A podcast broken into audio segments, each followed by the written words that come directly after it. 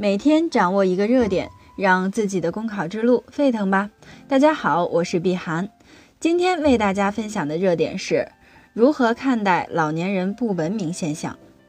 近日，公交司机被老人辱骂、吐口水十五分钟的新闻在网络上引发关注，背后反映的尊老话题值得我们深思。尊老是中华民族的优良传统。社会总体倾向于忍让老年人的不文明行为，但是尊老不该是单向度的，老年人也要多一份体谅，更不可倚老卖老。现在，针对不断出现的老年人不文明现象，社会上出现了“坏人变老了”的流行语，这种对老年人一棒子打死的判断固然有失厚道，但也在某种程度上反映出了社会的一种价值观危机。一部分老年人的为老不尊，已经损害了一整代老年人的形象。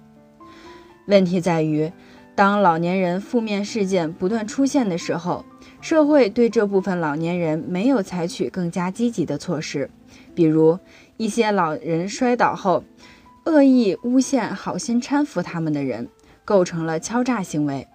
但在真相得出后，敲诈者往往因为是老人而被轻轻放过。这不仅助长了歪风，而且不利于弘扬社会正气，导致真正需要帮助的老人也得不到搀扶。因此，社会应该尊老，但是尊老不应该无底线，而这个底线就是老人也应该遵守道德和法律规范。好了，今天的热点就分享到这儿，感谢您的收听。想获得文字版内容，请关注公众号“公考提分营”。我们下期再见。